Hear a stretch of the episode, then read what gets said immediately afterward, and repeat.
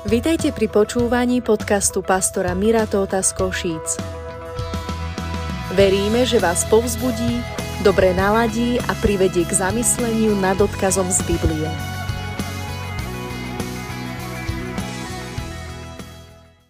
A Žalm 23, okrem iných miest písma, je niečo, čo by, verím, každý, kto považuje Boha za svojho pastiera, mal vedieť na spameť. A potom podľa týchto vecí nechať obživovať konkrétne veci do nášho života, konkrétne vety a konkrétne pravdy. Dávid hovorí, hospodin je môj pastier. Nebudem mať nedostatok. Vodí ma po zelených pažitiach, vodí ma, po zel, uh, kr, uh, vodí ma popri uh, živých vodách, občerstvuje moju dušu, vodí ma po cestách spravodlivosti pre svoje meno. Aj keby som išiel dolinou tvo, tvo, uh, lebo si so mnou, tvoj prúd a tvoja palica ma potešujú. Trošku cítim trému, tak som sa pomýlil. Pripravuješ predo mnou stôl pred mojimi nepriateľmi a olejom mážeš bohate moju hlavu. Môj pohár preteká. Áno, len dobré a milosť ma budú sprevádzať po všetky dni môjho života a budem bývať v dome hospodinovom dlhé časy. Kľúčová pasáž písma. Jedna z vecí, ktorú by som tu ale rád povedal, je, že je veľmi dôležité, kedy Dávid, kráľ Dávid, pastier Dávid, vojvodca Dávid, smilník Dávid, otec z časti nefunkčnej rodiny Dávid, muž v úplnej jeseni svojho života Dávid, v ktorej fáze života písal tieto slova. Je úplne iná vec, ak slovne veľký megatext napíše 15-ročný chalan, alebo keď podobne znejúci text napíše 50 alebo keď ho napíše 70 ktorý už má väčnosť, alebo 80 ktorý má väčnosť na dosah. Niektorí ľudia zvyknú hovoriť, vykladači písma, že tento žalm, kvôli tomu, že je to pastierský žalm, a hlavne jeho prvá časť je z pastierského života, že to znamená, že to písal, keď hral niekde na nejakej pišťalke alebo na nejakom nástroje a okolo neho boli ovečky, tak keďže je toto pastierský žalm, písal to, keď bol možno uh, 14-15 ročný. Ale písmo tu hovorí veci, ktoré nenaznačujú tínedžera. Hovorí tu o nepriateľoch. Hovorí tu o pohľade do budúcnosti a hovorí tu už do, po, po, o pohľade smerom k smrti. Hovorí, aj keby som išiel dolinou tvône smrti, nebudem sa báť, lebo ty si so mnou. Toto sú vety, ktoré naznačujú úplne iného písateľa, nie tínedžera, ale niekoho, kto má minimálne polovicu života za sebou. A ďalšia vec, že pastierik Dávid, nemal ešte tak blízko ku domu hospodinovmu a vrchol tohto žalmu hovorí a budem bývať v dome hospodinovom po dlhé časy. Tento žalm zo všetkých týchto indikátorov môžeme povedať, že Dávid už písal tak, že už mal niečo za sebou. A to z týchto vied robí úplne iný materiál, úplne iné, zrazu sú tam úplne iné súvislosti Ehm, možno ste počuli niekedy alebo čítali o jednom filozofovi, ehm, teológovi, ktorý sa volal ehm, Soren Kierkegaard. Bol to dánsky muž z Dánska. A on povedal okrem iných jednu veľmi trefnú vetu, ktorú som si v poslednom čase ja veľmi oslovil. A tá veta je, že život žijeme smerom dopredu, ale chápeme ho pri pohľade smerom dozadu. Život žijeme smerom dopredu. Nemáme inú šancu ale ako máme pochopiť, jeho súvislosti chápeme pri pohľade dozadu. A táto optika naozaj dáva úplne iný, uh, inú, iný pohľad na Žálm 23. Dnes by som sa chcel venovať jednému z týchto veršov, ale predtým, než sa k nemu dostanem, by som nechcel opomenúť prvý, ktorý je základom pre všetko ostatné. A to je, že hospodin je môj pastier. Nebudem teraz hovoriť, ani nebudem mať nedostatku, nebudem hovoriť o biblickej prosperite a určite nie o evaneliu prosperity, pretože nebudem to teraz v tejto chvíli komentovať, ale hovorí, hospodin je môj pastier.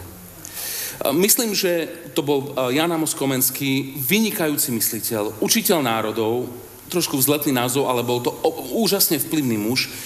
Všetko nasvedčuje tomu, že znovu zrodený človek hovoril, že kresťanstvo pozostáva z osobných zámen.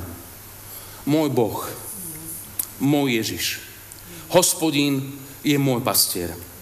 Uvedomil, ja si uvedomujem, že jedna z vecí, ktorá mňa posunula vo vzťahu s Bohu tam, kde som teraz a dovolím si povedať, že nie som tam, kde mám byť, ale určite nie som tam, odkiaľ som vyšiel bolo rozdiel medzi zjavením z druhej ruky a zdravením, zjavením z prvej ruky. Ak sedím tu v prvej alebo v druhej rade, ale ja sedávam v prvej, keď počujem Jan, brata Janka, alebo Peťa, alebo Igora, Tibora, Erika, Valera, ostatných ľudí, ktorí častokrát rotujú za touto kázateľňou, uh, Janka Liba juniora alebo Peťa, Peťa Jurika, vidím na týchto chlapoch, že majú osobný vzťah s Bohom, ale pre mňa je to iba informácia, ktorá ma môže natchnúť, ale ma nepremení, ak to nie je moja osobná vec.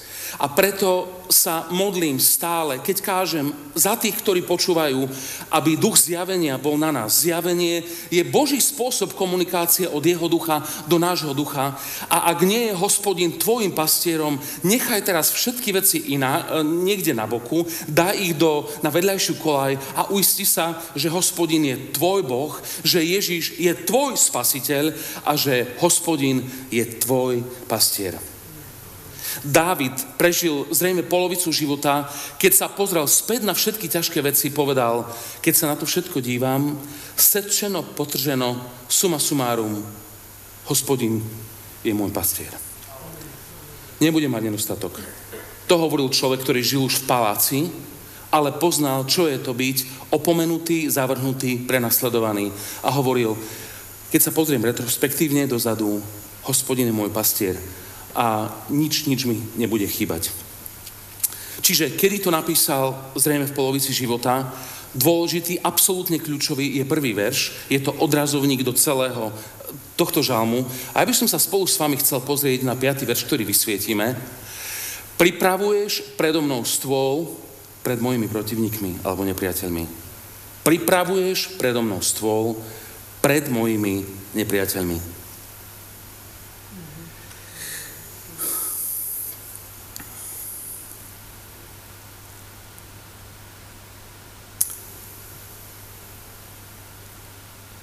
Popoluška. Úžasný scenár, predpokladateľné zauzlenie a predpokladateľné rozuzlenie. Popoluška sa nahrala ako popoluškovský príbeh veľakrát a potom v rôznych iných obmenách stovky, stovky, stovky krát. Ja to mám napozerané, keďže mám tri céry, hej nepozeráme Marvelovské veci ako Aquamena a tieto veci, alebo po Polsku máme, už poznáme aj texty, linky a tieto všetky veci. Keď bola nakoniec požiadaná o ruku tým princom, tak bola povýšená na, na princeznu a tak ďalej. A tá jej macocha a jej jedna alebo dve nepodarené cedy, tie zákerné, sa na to museli dívať a tak ďalej. Veľakrát v filmovej tvorbe vidíme toto rozuzlenie, a mnohokrát si to dávame, že je to pekné, potešilo ma to, je to rozprávka. Ale tu, v Božom slove, v žálme, ktorý reprezentuje Božie srdce a vzťah muža podľa Božieho srdca voči Bohu, hovorí, pripravuješ mi stôl pred mojimi nepriateľmi, v prítomnosti mojich nepriateľov. Tento jeden polovica alebo potom za tým ide, mažeš bohato moju hlavu, môj pohár preteká a tak ďalej. Ale dnes by som sa chcel iba na túto malú porciu sústrediť, pretože Žalm 23 je akoby sústava nevyčerpateľných zdrojov duchovnej potravy. Prvá vec, ktorú vidím v tomto žalme, alebo v tomto verši, že Boh pripravuje stôl pre nás, pred našimi nepriateľmi, je to, prvý bod,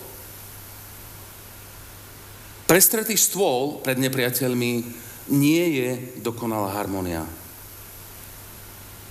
Prestretý stôl od Boha pred tvojimi nepriateľmi, to nie je dokonalá harmonia. Niekedy môžeme byť sklamaní, ak snívame o tom, že potom, ako sme urobili Ježiša svojim pánom, prípadne sme to zdecimovali iba na jednu modlitbu, Pane, viem, že som hriešný, prosím ťa o to, aby si mi odpustil všetky hriechy. A amen. A toto je štartovací bod, ale spasenie je obrovský, obrovský proces, ktorý ide až do konca nášho života. Preto kedykoľvek je tu na daná výzva ľudia sa po, pomodlia túto modlitbu, ktorú som teraz uh, v rýchlosti povedal, okamžite týmto ľuďom hovoríme, choďte teraz uh, do vedľajšej miestnosti, aby vám mohli duchovní poradcovia uh, dať nejaké písomné informácie a sprevádzať, na, uh, sprevádzať vás na prvých krokoch za Bohom. A keď si mo- niekto myslí, že púhy fakt, že som sa pomodlil jednu modlitbu, všetky veci sa zmenia a nepriateľ, diabol, že tým pádom zmizne z nášho života, nie len, že bude strašne sklamaný, ale zrejme bude rozčarovaný do niekoľkých dní, možno do niekoľkých týždňov. Ale písmo tu, okrem iných miest, nám hovorí, že Božie požehnanie a Božie zabezpečenie neznamená v žiadnom prípade neprí, neprítomnosť nepriateľa. Pozrite sa e, spolu so mnou na pána Ježiša jeho narodenie bolo uprostred turbulentných časov a po jeho narodení sa začala v podstate čiastočná genocída na chalanov, ktorí boli o dva rokov, dvoch rokov nižšie, čo spustil Herodes. Ale uprostred toho bol Ježíš chránený. Bol Ježíš chránený a zachránený? Áno. Bolo to v laboratórnych, bielých, sterilných podmienkách ani náhodou. Zúrila tam vojna, zúrilo tam vyvražďovanie chalanov, jeho rovesníkov a jeho otec na Boží impuls musel, musel odísť do Egypta, až kým mu Boh nepovedal, ten, ktorý ho chcel zabiť, tvojho syna, už tu nie je, môžeš sa vrátiť späť. Zoberte si Ježišovú službu, ako pán Ježiš slúžil, miloval ho celý ľud, je jeden z najväčších komplimentov, ktorý Ježiš dostal, bola jedna z najhorších urážok, ktorú mu farizei dali. Povedali, celý Izrael ide za týmto, za týmto priateľom hriešnikov. A to ukazovalo, reprezentovalo jeho otvorené srdce pre ľudí, že Boh sa neštíti nášho hriechu a chce nám pomôcť, zachrániť nás uprostred veci, ale tak ako Ježiš bol e, používaný mocne, že bez internetu a sociálnych sietí o ňom rozprávala komplet celá krajina, to nebolo bez nepriateľov. Farizeovia, zákonníci, saduceovia, ostatné náboženské sekty, extrémne ladené, išli proti nemu a chceli ho zabiť a neurobili to v predtermíne iba kvôli tomu, že sa báli ľudu. Bol Ježiš používaný Bohom mocne? Neskutočné čosi. Ale nebolo to bez prítomnosti nepriateľov. Zoberte si Ježišov tým, ak chcete, apoštolský tým. Tým ľudí, ktorí boli vyslaní, apoštoli, to pošt, je to isté, z ktorého my máme pošta a to je niekto, kto je poslaný, vyslaný. Jeho apoštolský tým, 12 ľudí, jeden z nich bol Judáš Iškariotský. Jedna dvanastina to je 8,34%. V slovenskom kontexte rozdelenia moci je to strana, ktorá sedí v parlamente a hovorí do vecí štátu. 8,5% Ježišovho vybraného týmu bol, bol niekto, kto mal v sebe zášť, závisť a kdekoľvek Ježiš bol, Ježiš nejedol za 33 rokov alebo za 3 roky uh, svojej verejnej služby raz. Jedli určite aspoň trikrát denne a pri každom jednom tom sedení Judáš, bol pri ňom, smial sa na jeho vtipoch, rozprávali spolu o, o teologických veciach, o veciach kráľovstva. Bol Ježíš dobrým mentorom v tomto apoštolskom týme? Zdá sa mi, že áno, keďže, keďže ich bolo 12 nevzdelaných, mimo Lukáša, čo bol lekár, ale ten to písal, nebol v týme apoštolov, nebudem sa do toho zamotávať, ale boli to, boli to nevzdelaní ľudia a toto, čo Ježiš cez nich spustil, beží dodnes a na na svete je, je viac ako 1 miliarda nasledovníkov Ježiša a viac ako 670 miliónov ľudí, ktorí veria v plné evaníliu, e, čo sa týka Svetého Ducha a je to, e, môžeme to nazvať letničné alebo char, letnično-charizmatické hnutie. Čiže Ježiš bol veľmi dobrý mentor. Druhá vec je to, že viac ako 8% jeho vybraných bol niekto, kto je nepriateľ, ktorý bol plný uh, diabolských vecí a nakoniec predal Nepredal Ježiša, predal seba. Ale to je zase iná kázeň. Keď si pozrieme Ježišovo na nebe vstúpenie, Matúš 28, pozrite si to dobre, pretože my väčšinou citujeme veľmi smelo Matúša 28.19, kde je napísané, daná mi je každá moc na nebi a na zemi. A preto choďte a kažte evanílium všetkým, všetkému stvoreniu, učiacich zachovať všetko, čo som vám hovoril a krstiac ich v mene Otca, Syna, Svetého Ducha. A hľa, ja som s vami po všetky dni až do skonania sveta. Amen. Toto vieme. Ale len verš predtým. Scéna je, že Ježíš nie je iba nejaký 20-ročný nepodstatný tesárik z Galileje, o ktorom, po ktorom ani pes neštekne. Hovoríme už nie o excentrickom rabínovi, hovoríme o Božom synovi, ktorý bol ukrižovaný a podľa písmen a po, podľa písem a podľa svojej predpovede na tretí deň vstal z mŕtvych porazil hriech, porazil smrť, porazil hrob, hrob ho nedokázal udržať a tento Ježiš so všetkými týmito atribútmi prichádza na Olivovú horu, aby vystúpil hore k svojmu otcovi a uprostred tejto scény písmo hovorí a niektorí sa mu klaňali a niektorí pochybovali. Tam to je. Niektorí sa mu kláňali, čo mu rozumiem, ale niektorí pochybovali. A až potom hovoril, daná mi je každá moc, na nebi aj na zemi. Ježiš tam bol v sláve. Bol v nebeskom tele. Išiel hore k otcovi, bolo to kopec požehnania, jednoznačne. A uprostred toho kontextu boli tí, ktorí do očí mu pochybovali. Keby sme hovorili o Dávidovi, zoberte si, že Dávid bol tak mal takú vzťahovú pozíciu vo svojej, vo svojej rodine a hovoríme stále o tom, že Božie požehnanie alebo Božístvo, ktoré ti Boh dá, nie je harmónia e, úplná, že by tam neboli nepriatelia. Zober si, že keď prišiel Samuel do domu Dávidovho otca, pretože Dávid vedel, že v tom a tom dome má byť niekto, koho pomaže, jeho otec zavolal siedmých bratov, ale na Dávida si ale ani len nespomenul. Dávidovo meno nebolo v klobúku, jeho, jeho premenná nebola v rovnici. Nechal ho niekde s ovcami, volá kde na zabudnutej lúke. Toto bolo jeho pracovné zaradenie v, v rodine. Ale nakoniec toto docestovalo až ku až ku Dávidovi, ale o tomu sa ešte budeme venovať. Dávid nemal na ružiach ustlané a keď bol Bohom mocne používaný, a bol tam Saul, kráľ, to není malá vec. To nie je, že uh, Ferik z vedľajšej dediny, ktorý sa mi nepozdravil. To je najvyšší nositeľ autority, ktorý ho nenávidel. Ale nie za to, čo Dávid urobil, ale že nejaké dievčatá v rámci skladania spontánne piesne povedali, Dávid výborne vyhral nad Goliášom a Saul, náš kráľ, porazil tisíce a Dávid desať tisíce. A toto započul Saul. To bol koniec lásky a išiel v jednom kuse proti Dávidovi, ako by ho mohol zničiť, zmárniť.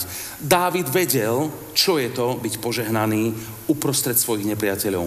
A tento Boží kontrast je niečo, na čo by sme si mohli a mali zvyknúť, že ak niekedy hovoríme Bože požehnaj ma, niekedy v hlave si predstavujeme nebo, kde diabol ani choroby, ani smrť nebudú, ale tu na zemi veľmi často sa stane, že Boh nám prestrie stôl požehnania v prítomnosti našich nepriateľov. Druhý rozmer. Ak ti tento stôl pripravil Boh, nepriateľ ti ho neukradne. Ak ti tento stôl pripravil Boh, nepriateľ ti ho neukradne. Ja som, kedykoľvek som to čítal, túto, túto vec, poviem vám, že som si to predstavoval, ako by to vyzeralo vo filme, alebo na nejakom pódiu, ako by to vyzeralo. Alebo ešte iná otázka, či by ti to chutilo. Keby si mal úhlavného nepriateľa a Boh ti prestrie stôl, nemusí byť ani obrovský banketový s steakmi a s kaviárom a neviem s čím. Iba solidné, dobré jedlo. A niekde v miestnosti by sedeli ľudia, ktorí idú proti tebe. Mne by to určite nechutilo, pokiaľ by som nevedel, že oni majú iba vymedzený priestor, pokiaľ môžu ísť. A toto je veľmi dôležitá vec, aby sme vedeli, že to, čo Boh pre teba pripravil, požehnanie, ktoré pre teba má, aj uprostred pandémie, v ktorej sa nachádzame a naozaj komplexnej, ťažkej situácie, ak ti Boh sa rozhodol požehnať, diabol ti to nezoberie. Zoberte tá, ten príbeh, ktorý som pred chvíľou spomínal, že prišiel Samuel, prorok, ktorý bol Božím hlasom v tom čase, prišiel do, do domu, e, do domu Dávidovho otca. Otec hotový z toho, obrovská vec. Prišiel, prišiel tam Samuel a Samuel mu hovorí, uh, ukáž mi všetkých svojich synov. A tam boli, tí synovia boli krásni a ramenatí a neviem čo všetko možné. A urobil celú procesiu, Dávid bol mimo kontextu. A zdalo sa, že tým, že jeho otec Dávidov podsunie iných, že nechá trvalo Dávida na vedľajšej kolaji, na kolaji. Ale Boh uprostred tejto procesie hovorí do srdca Samuelovho, už si videl všetkých, ale medzi nimi nie je ten, koho ja som si vyvolil. A tak musel ísť s pravdou von Dávidov otec a hovorí, mám ešte jedného, ale teraz je s ovcami vonku. Samuel postoj a Boží postoj k stolu, k večeri si nesadnem, pokiaľ ho nedostane, eh, pokiaľ tu na ne príde, tu na budem čakať. Ja dočkam na ňo. Tak vážne to bolo. A tak pevné je, že ak Boh sa rozhodol ťa požehnať a prestrieť ti stôl, že nepriateľ, akokoľvek by ťa chcel vyklúčkovať, ti to nezoberie, pretože nepriateľ bol ponechaný tak iba do nejakého, eh, iba môže ísť iba po nejakú mieru.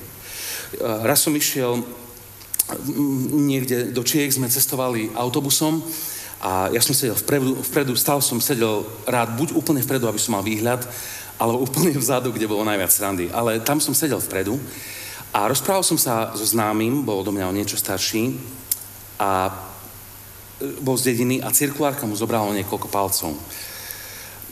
Bola to určite aj jeho chyba, dal ruku tam, kde nemal ale viem, že ja som bol na začiatku svojej duchovnej e, cesty a on mi vtedy hovoril, to bol človek, Boží človek a hovorí, a, ubližilo mi to, prišiel som o čas ruky, ale Boh povedal, dopustím potáďaľ, ale oni ani o milimeter ďalej.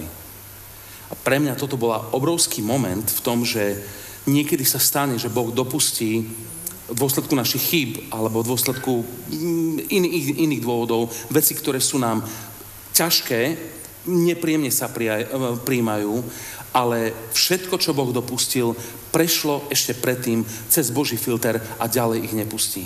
To požehnanie, ktoré Boh pre teba pripravil, diabol ti ho nezoberie.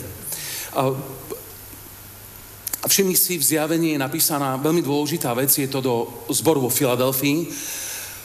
Toto je kontext posledných časov, ale ro, rozumejte, tomu princípu, o ktorom hovoríme dnes. A anielovi zboru vo Filadelfii napíš, toto hovorí svetý, ten pravdivý, ktorý má kľúč Dávidov, ktorý otvára a nikto nezaviera a zaviera a nikto neotvára.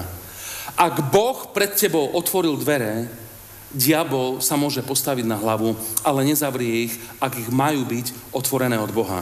A ak Boh pred tebou zavrel dvere, nebúž do nich, lebo ich neotvoríš práve tu je dôležité, aby aj v tomto kontexte, aby sme sa modlili, aby sme sa vedeli modliť. Bože, to, čo je Tvoja vôľa v nebi, nech sa stane tu na zemi. Ja, som, ja sa to modlím každý deň niekoľkokrát. Nech e, príde Božie kráľovstvo a nech sa stane Božia vôľa. Boží prestretý stôl pre nás v oblasti duchovnej, v oblasti vzťahovej, v oblasti pracovnej a kariérnej niektoré povýšenia, o ktorých, sme, o ktorých ste snívali, alebo o, ktorý, o ktorých mnoho nasledovníkov ešte snívalo, sa neudialo z Božej milosti, nie z Božieho útoku. Ale tie veci, ktoré Boh pred teba pripravil, pripravil v prítomnosti tvojich protivníkov a tie, ktoré ti dal On, ti diabol nemôže zobrať. Kedykoľvek jednáme s týmito vecami v mysli, vo svojej duši a niekedy sme od nich gňavení, prosím, pripomínaj si stále, že diabol je porazený nepriateľ. Diabol je porazený nepriateľ od sekundy, kedy Ježiš povedal, je dokonané. Keby ste boli tu a keby táto sála bola plná Božích detí, ako to býva, by som vám povedal tu do celého hľadiska. A teraz spoločne povedzme, diabol je porazený nepriateľ. On môže ísť iba po, po, také, uh, po taký milimeter, ktorý je mu dovolený od Boha. Viacej nie. Božie požehnanie na tvojom živote ti diabol neukradne. Môžeš si ty k tomu stolu nesadnúť, ale diabol ti ho nezoberie. Po tretie, tretia rovina.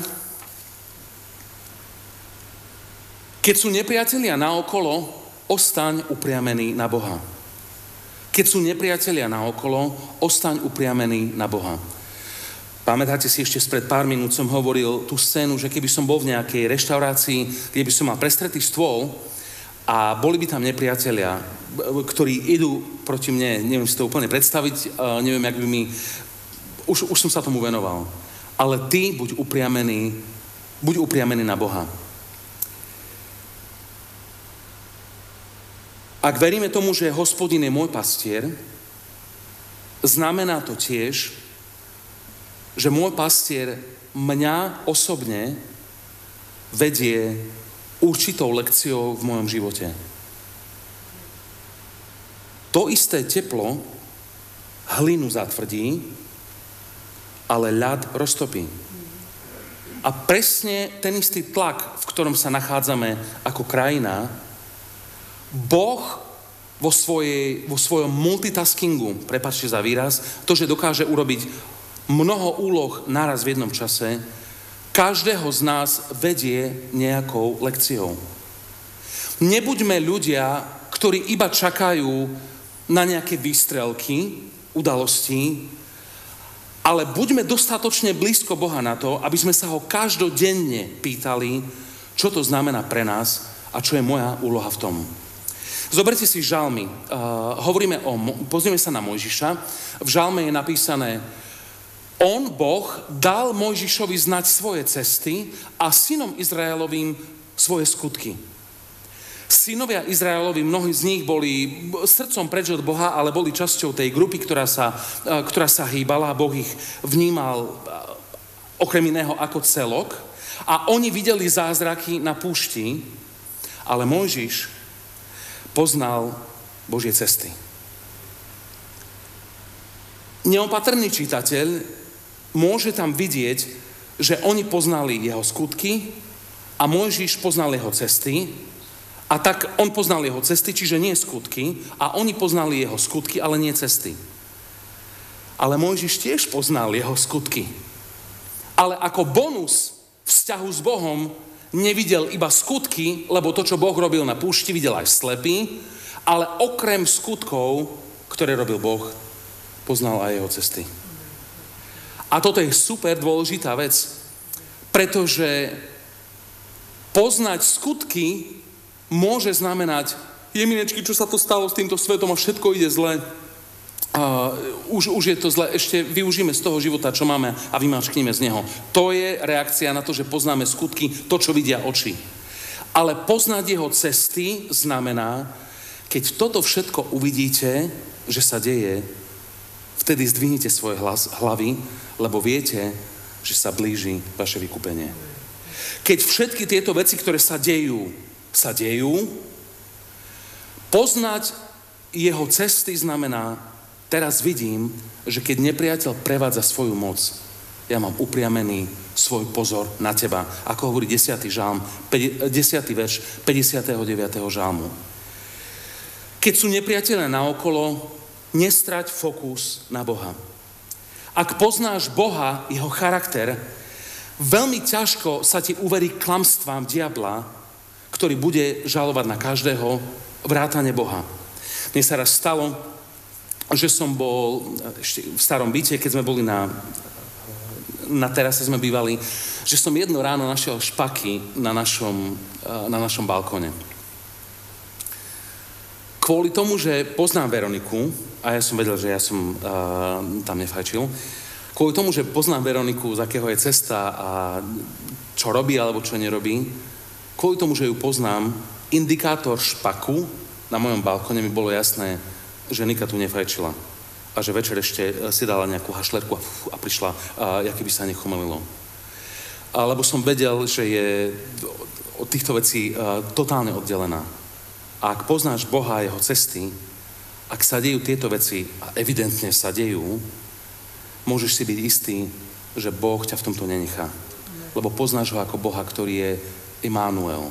Boh, ktorý je s nami, že ho poznáš Boha ako Boha, ktorý je verný, nielen v globálnych veciach, ale aj v malých veciach. Tento čas, keď sú okolo nepriatelia, nepriatelia maj upriamený svoj pozor na Boha a ja vás prosím, povzbudzujem, vyzývam, naliehavo prosím, aby sme využili to, že ako Božie deti máme šancu, že tá tsunami, ktorá ide svetom teraz, mnohých ľudí spláchne, ale teba môže posilniť. Tebe môže pomôcť, aby si odhodil veci, ktoré naozaj k životu nepre, ne, uh, nepotrebuješ, aby ti ostali zosilnenie tie veci, ktoré ti bude treba zbytok života, a aj po väčšnosti. Boh tieto veci robí. Hospodin je môj pastier. A to, že je môj pastier, mi pomáha v tej obrovskej epidémii seba porovnávania sa s inými ľuďmi. Nechaj teraz, nenechaj vytekať energiu na to, čo tento robí, čo tamten má, čo, čo, a čo s týmto, a čo s týmto.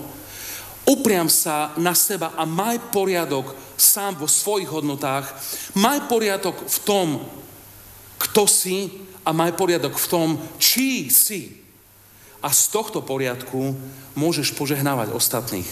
Môže to byť jednoduchý telefonát, keďže sme stále pod lockdownom, že niekoho povzbudíš, že na ňo myslíš, že sa na ňo modlíš.